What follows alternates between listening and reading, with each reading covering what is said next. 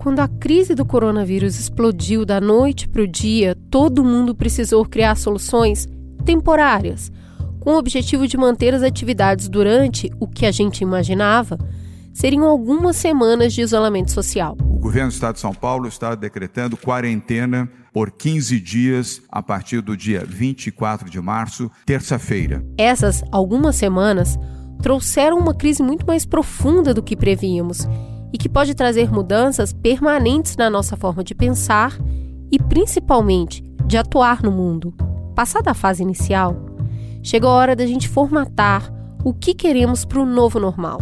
Por isso, a segunda temporada do Ponto de Virada, vamos conhecer pessoas que se reinventaram durante a crise e não só se adaptaram à nova realidade, mas também corrigiram antigos problemas que foram escancarados pela pandemia.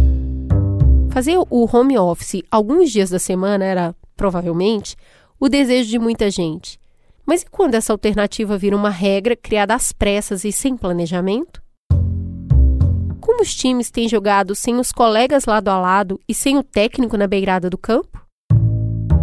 O que fazer quando o seu negócio simplesmente deixa de existir? Como fica a educação das crianças? E o trabalho dos professores? Como adaptar o entretenimento e o mundo dos esportes para esse duro momento? E a gente? As nossas relações? Como é que ficam?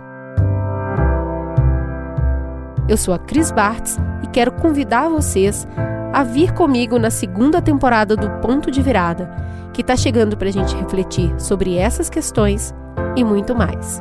Vem comigo?